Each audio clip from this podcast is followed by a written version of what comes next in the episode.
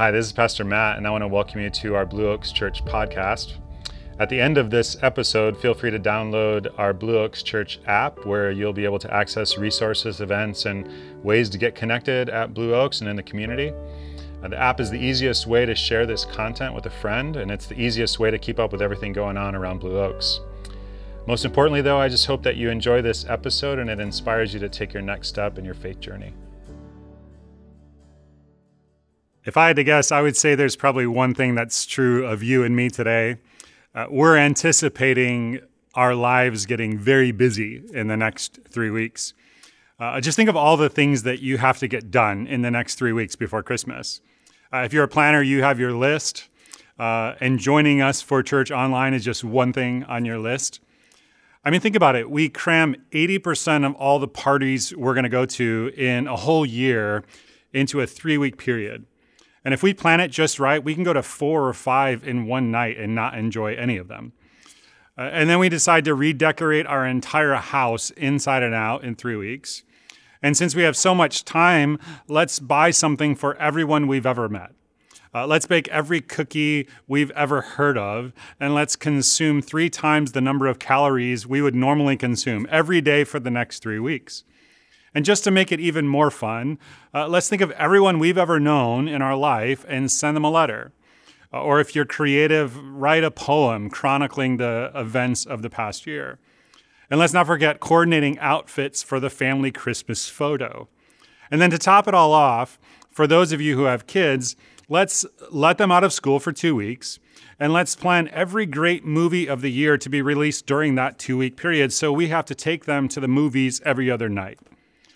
Uh, aren't you tired just thinking about it? Well, there's good news. And I want to begin today by asking you to take a deep breath. just take a deep breath.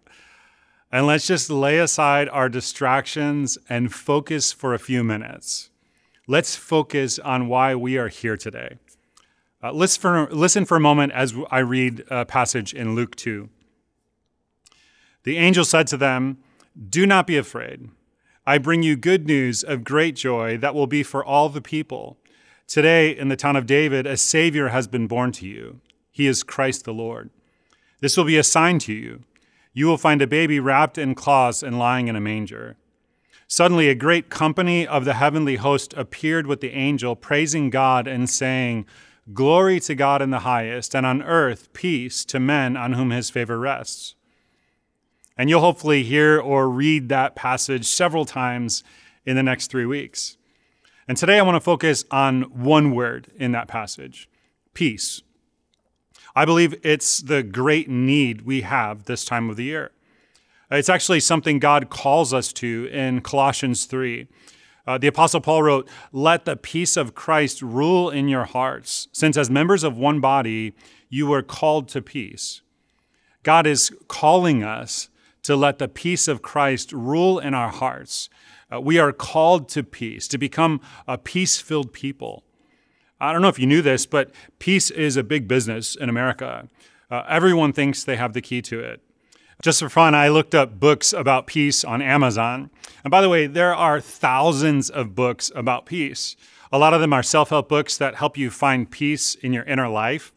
Uh, there were some interesting titles like uh, Knitting for Peace, uh, make the world a better place one stitch at a time. uh, one was called Inner Peace for Busy People 52 Strategies for Transforming Your Life, which is interesting. I'm looking for inner peace because I'm busy, and then I have to work through 52 strategies to find it. Uh, everyone thinks they have the key to peace. Uh, Dr. Phil said the way to achieve inner peace is to finish all the things you've started and never finished.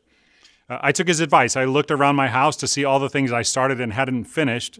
And before leaving the house today, I finished off a bottle of Merlot and a box of chocolates. I'm feeling really good. all right, the truth is, very few people in this world are at peace. Uh, most of us carry a high degree of stress and anxiety and tension in our lives.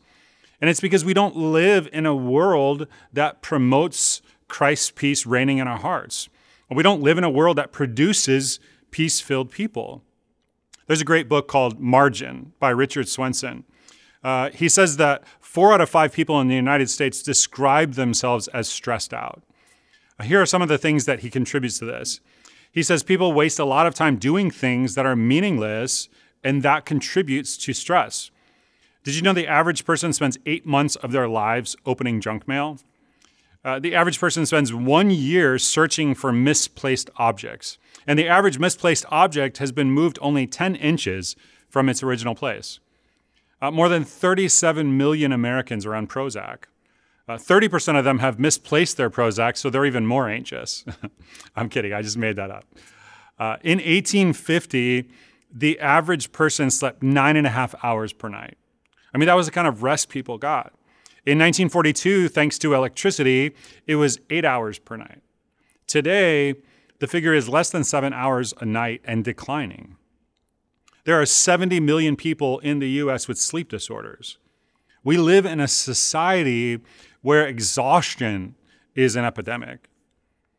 And we're entering into this time of year, uh, the Christmas season. This is the time when we're trying to remember the coming of the Prince of Peace. What word, more than any other word, do we find on Christmas cards? It's the word peace. But for the average person, this is the most frantic, frenzied, rushed, hurried, exhausted season of all. And it seems like it starts earlier and lasts longer every year. And we have neighbors who one year had their Christmas tree up on Halloween. Uh, it turns into a marathon, like decorating, shopping, traveling, wrapping, eating, returning, mailing. The, the pressure just increases. Now, for over 2,000 years now, uh, part of the rhythm of the life of the church has been this season of Advent uh, to remember the coming of the Prince of Peace. It was a way to remember that salvation is not prim- primarily about my frantic efforts, it's primarily about what God has done. So I want to lay out a challenge for you today. Uh, I want to give you a goal during this Christmas season that between now and Christmas, you will learn to allow the peace of Christ to reign in your heart. Uh, the word Paul uses is an interesting word. Uh, it was used of an umpire in athletic events in those days, uh, one who made the final call in an athletic contest. Uh, once the umpire decided, that was it. And Paul says it ought to be that way in our hearts. The peace of Christ ought to have the final word, it ought to just reign in our hearts. Uh, there are two questions I want to spend the rest of our time talking about. What is this peace of Christ, and how do I pursue it? And I want to make it our goal that we allow the peace of Christ to reign in our hearts. All right, so what is the peace of Christ? I want to paraphrase a statement by Dallas Willard. The peace of Christ is the settled assurance that because of God's care and God's competence, this universe is a perfectly safe place for me to be, although it doesn't look like it. Uh, but I can just live in that, just as the writers of the New Testament did. Paul said, What can separate us from the love of God? And then he lists all kinds of things, all kinds of terrible things that seem to be peace shattering in this world uh, danger, famine, sword, persecution, death itself. All of these things that seem to shatter peace. Paul says, No. I'm convinced that none of them, nothing can separate me from the love of God. I'm convinced that this universe is a perfectly safe place for me to be. And when you live in that subtle assurance, it changes your life. A mom is awake in her bedroom and there's a real bad thunderstorm going on. She's a little concerned about her son, her young son. And then there's this tremendous flash of lightning and a crash of thunder. And so she starts down the hallway because she knows that he's going to be terrified. And much to her surprise, he's coming toward her down the hallway and he has this big smile on his face. And he says, Mom, you'll never guess what. I was looking out the window at the storm and God took my picture. Uh, he was convinced, this little boy, that God was at work and therefore that the universe was a perfectly safe place for him to be. You have to come to grips with this. Is the universe a safe place for you to be, in spite of all the apparently peace shattering things that go on? This is the settled assurance that Jesus lived in. Uh, there's a story in Matthew 8 about Jesus and his disciples in a boat while there's a big storm. Of course, Jesus has to go through storms just as his friends did. Uh, but in this story, the disciples are frantic. And what does Matthew say Jesus is doing on the boat during the storm? He's sleeping. Now, why does Matthew include that information that Jesus is sleeping? Why is that important enough to be recorded? I believe Matthew wants us to understand what Jesus knew about life in the hand of his Father, that given the care and the competence of his Father, Jesus is convinced that the universe was a perfectly safe place for him to be. So there's this tremendous storm going on, but he lives in this settled assurance, so he sleeps right through it. Now, the disciples went to Jesus, which was a good thing for them to do. They went to him. They trusted that Jesus could do something to help them. They had faith in Jesus, but they did not have the faith of Jesus. Do you see? They did not, as Jesus did, live in the settled assurance that they were safe in the hands of God. They had some faith in him. That's a good thing. But they did not have his faith yet. They didn't have the faith of Jesus. What would it look like for me to have that kind of peace? For the peace of Christ, uh, the peace that characterized Jesus, to reign in me? Well, my anxiety level would go way down. Uh, I would have the subtle trust that my life was safe in the hands of God. Uh, I wouldn't be tormented by my inadequacy. Uh, I'd be an unhurried person. Uh, I might be busy, I might have a lot, to, a lot to do, but I would have this inner calmness and poise that comes from living in the presence of God. I wouldn't say so many of the foolish things I say because I wouldn't speak without thinking. I wouldn't be defeated by guilt. Uh, I'd live in the confident assurance that God's love is going to be with me forever. I would trust God enough to give. Uh, I wouldn't have to hoard. I mean, this is one of the things that worry does. When the peace of Christ doesn't reign, worry makes me focus on myself. Worry makes people selfish and small. It robs me of joy. It robs me of energy. It robs me of compassion. It robs me of life. There's a real strong relational component to peace. If it's possible, as far as it depends on you, live peaceably with all. That's what Paul said to the church at Rome. Uh, I don't avoid confrontation. Uh, the peace of Christ is not placating people. But imagine how much less hostility there would be in your life if you didn't need to uh, uh, compare or judge or compete with others. A person in whom the peace of Christ reigns would be like a, an oasis of sanity in a world of craziness and confusion. A, a community in which the peace of Christ reigns would, would change the world. And we're called to let the peace of Christ reign in our hearts, yours and mine. And we'll talk about how we pursue this kind of peace in just a moment. As Matt said, when the peace of Christ doesn't reign in us, worry can make us focus on ourselves. It has a way of making us selfish and robs us of compassion for others. One way to resist these tendencies is to do the opposite serve someone, be selfless, act compassionately. In Matthew 25, Jesus talks about acts of compassion. He says, Because you cared for my needs, you've inherited the kingdom God's prepared for you. Listen to the response. They say, When did we see you hungry and feed you, or thirsty and give you something to drink? When did we see you, a stranger, and invite you in, or needing clothes and clothe you? When did we see you sick or in prison and go to visit you? Jesus says, The king will reply, Truly I tell you, whatever you did for one of the least of these brothers and sisters of mine, you did for me. In essence, compassion for others is a demonstration of a Christ centered life. On Sunday, December 19th, after our in person service, we will be assembling hygiene kits for the houseless community around us. These kits will provide for the kind of basic needs that Jesus talked about in Matthew 25. It's a simple act to resist worry and find the peace that characterized Jesus. A community where the peace of Christ reigns can change the world. And this is a simple way to be that change. If you'd like to join us, you can find directions and time by clicking Attend in Person right on our homepage. Well, let's rejoin Matt and discover how you can pursue the peace of Christ. All right, now I have one quick caveat before we talk about how we let the peace of Christ reign in our hearts.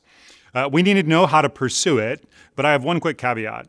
Uh, I want to say one way that is not an option for followers of Christ. And I want to be real clear on this because it's often confused. One way that is not an option for followers of Christ is to try to make my primary goal in life to live in peaceful, comfortable circumstances.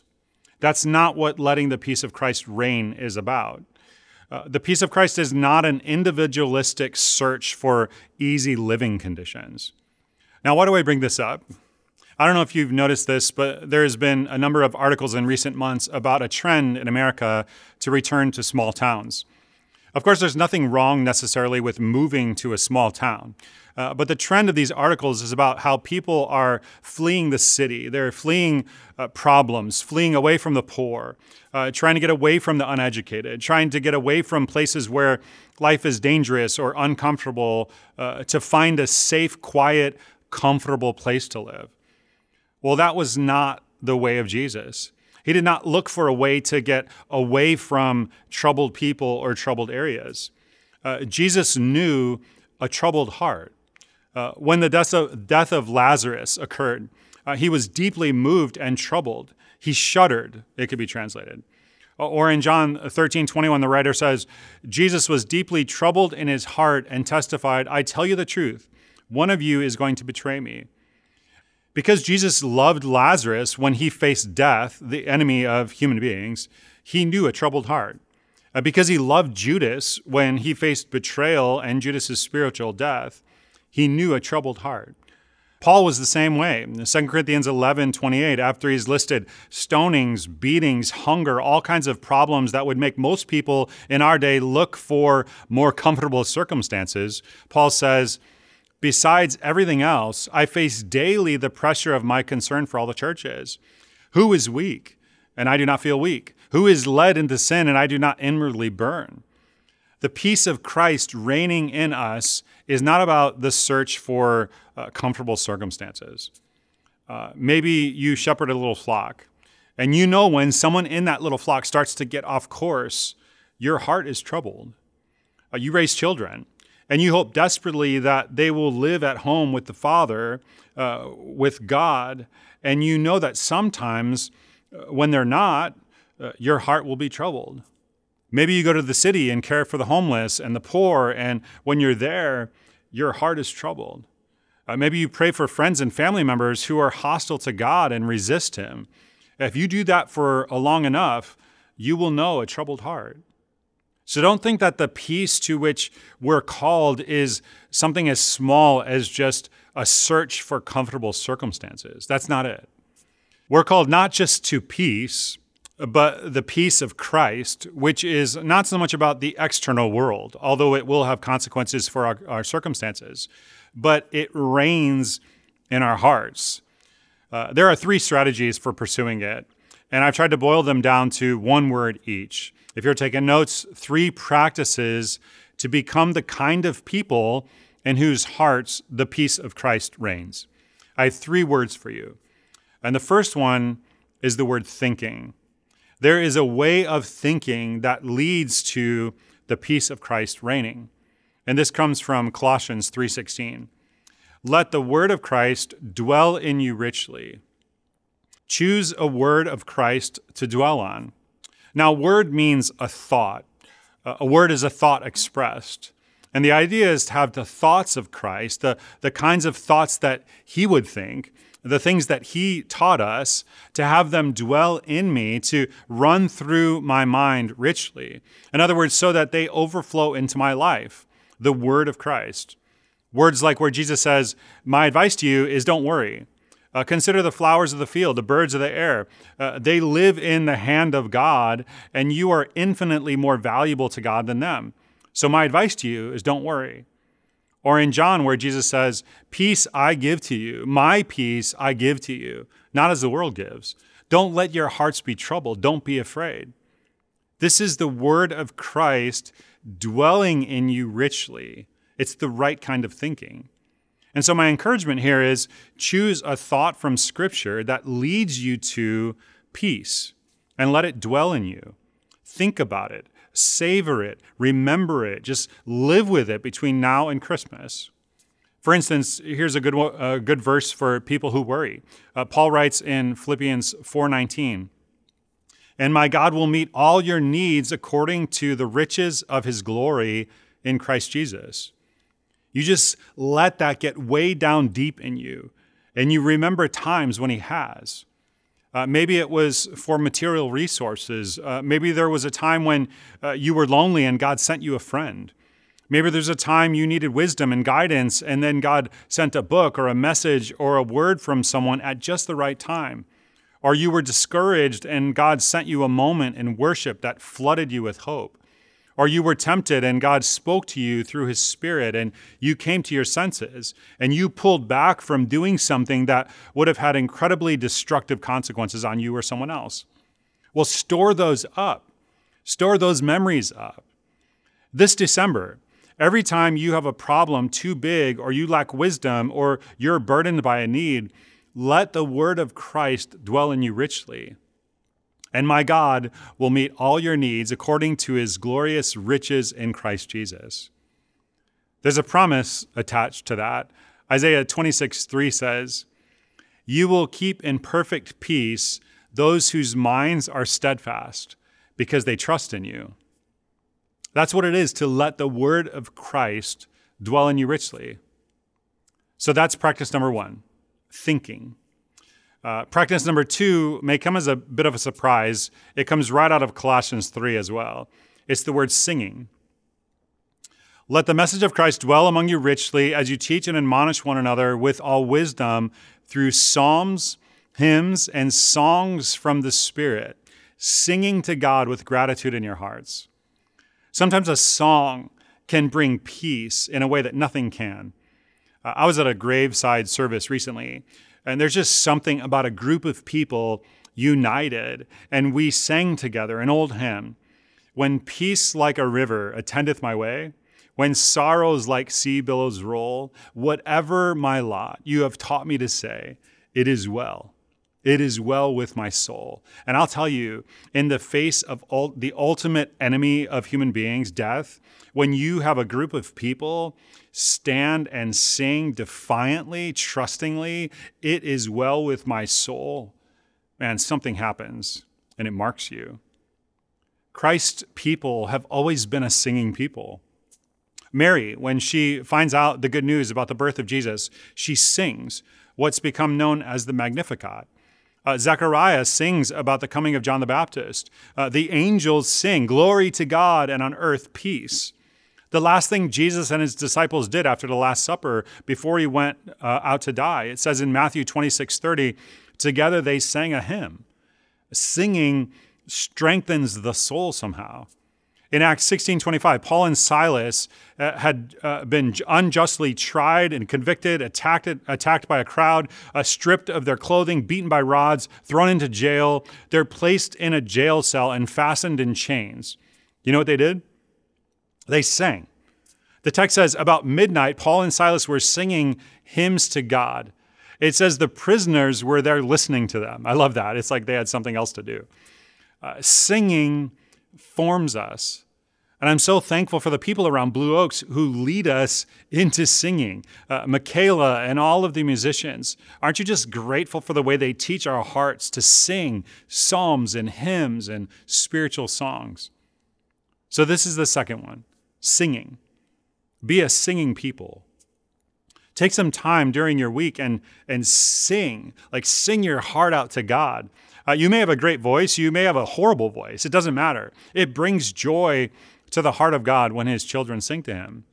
Uh, put on some worship music, uh, play it in your car, uh, play it in your home, uh, use it in your devotional life. You know, sometimes just you and God and sing to him.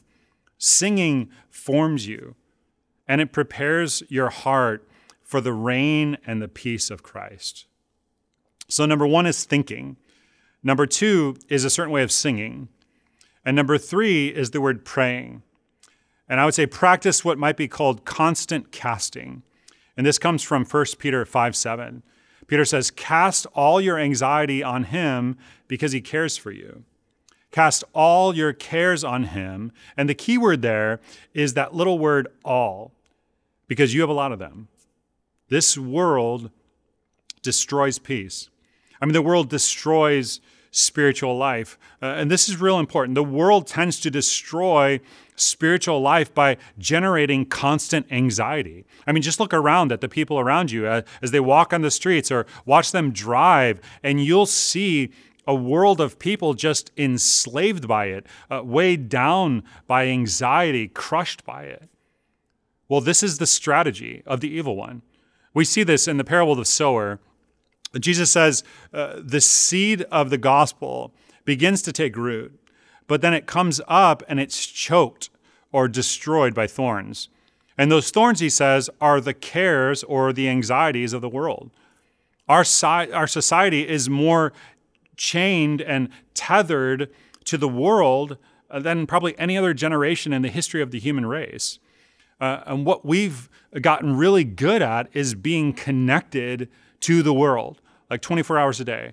I mean, you think about it our phones, our cars, our tablets, our computers, our TVs, our video game systems. I mean, there's nothing wrong with any of these things, but some of us have become addicted to them and enslaved by them. We're connected in the wrong place.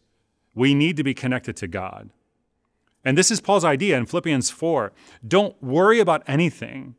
Instead, pray about everything. There's a real close connection between worry and prayer. We see it in Peter's letter, we see it in Paul's letter. And here's the idea uh, this will make a huge difference in our lives if we do it. We need to allow the worry in our lives to become a cue for us to pray. Allow worry simply to function as a cue for our prayer life.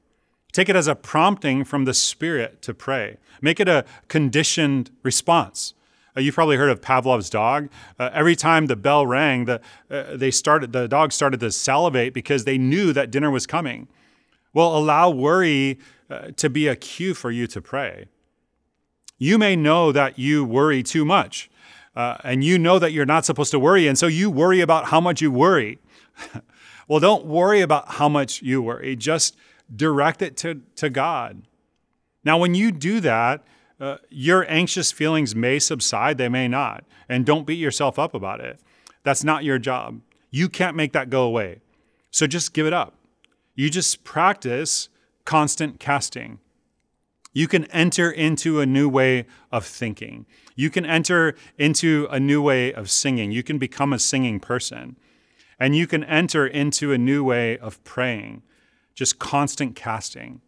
Anytime you worry, you cast it to God. Say, God, I want to give it to you. And we're going to start that right now. I'd like you to think now about the greatest burden on your mind. Maybe it has to do with work. Uh, maybe you have a meeting coming up or a difficulty with your boss and it's just weighing heavily on you. Maybe it's a financial crisis and you don't know where you're going to get uh, the resources that you need. Uh, maybe you have an enormous difficulty for which uh, you need wisdom and you don't know how to handle it. Uh, maybe you're just crushed by some guilt or sin in your life and it burdens you and it keeps burdening you and you feel anxious about it.